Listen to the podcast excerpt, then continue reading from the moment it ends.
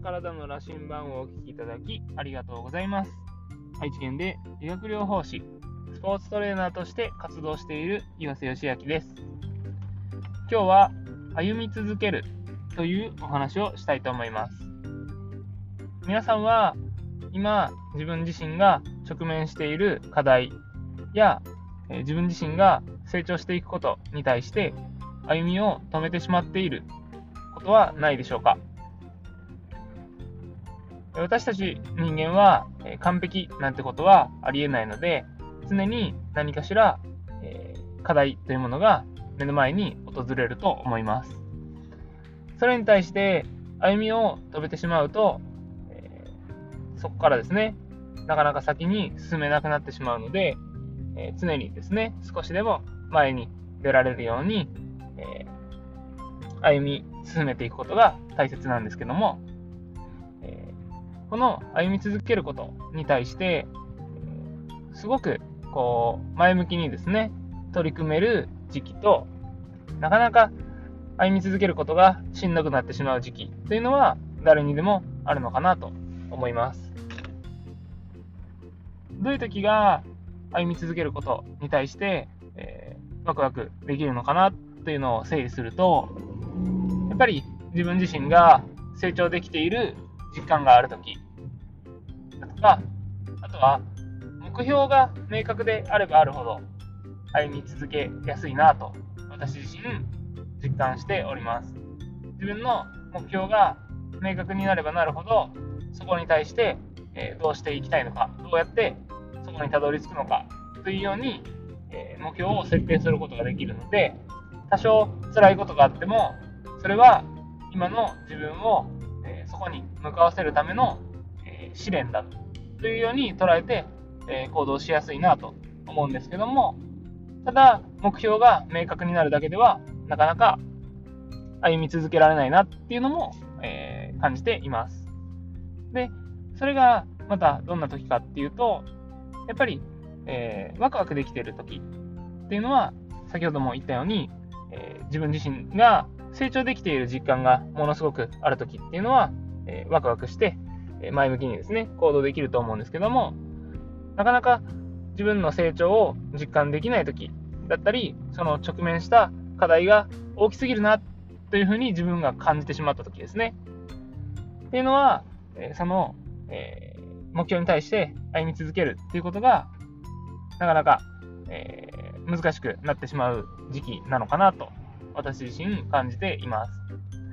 ただですね、えー、覚えておいていただきたいのは、その成長曲線ですね。自分自身が成長していく過程というのは、えー、常に右肩上がりなわけではなく、えー、階段状にですね、伸びていくということですね。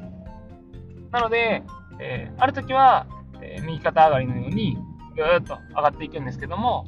え時々ですね、階段のように、え平行線の時もあると。その時は、なかなか自分が成長していないんじゃないかとか、このままでいいのかなというような不安な気持ちがあると思うんですけども、それは次へのステップですね。次の段差に、階段に登るためのステップ、チャージの期間だと思っていくことが大切かなと思います。その期間にえ、どれだけ、えー、歩み続けられるかによって、その次の一段がですね、大きな一段になるかもしれないですし、もしくは小さなステップになってしまうかもしれないので、えー、この、えなかなか取り組めない期間に対して、えどれだけ歩み続けられるか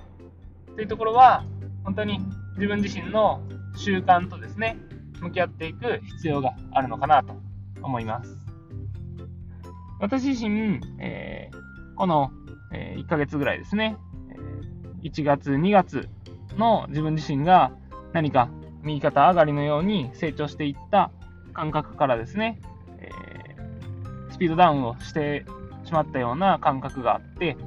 なかなかその階段を登れている実感が最近はないんですけども、でも、このようにですね、ポッドキャストの配信だとか、えー、ノートでの、えー、ワクワクマガジンの投稿だとか、えー、その他ですね、成長するために自分自身が取り組んでいる習慣というものは継続できているので、え、成長していないはずはないんですね。ただ、その自分が実感できるような変化というものが今目に見えて起こっていないだけで、次のステップのチャージだと思ってですね、この習慣を継続し続けて、えー、歩み続けていくことが大切だと、え、感じています。また、え、自分自身が成長してくるとですね、えこう周りの景色、見ているものに対して、え気づくことというのが非常に増えてきている感覚があります。で、その気づいたことに対して、えー、自分自身、えー、見逃してしまっている、見て見ぬふりをしてしまっていることが多いなと思ってしまい、思,、えー、思ったんですけども、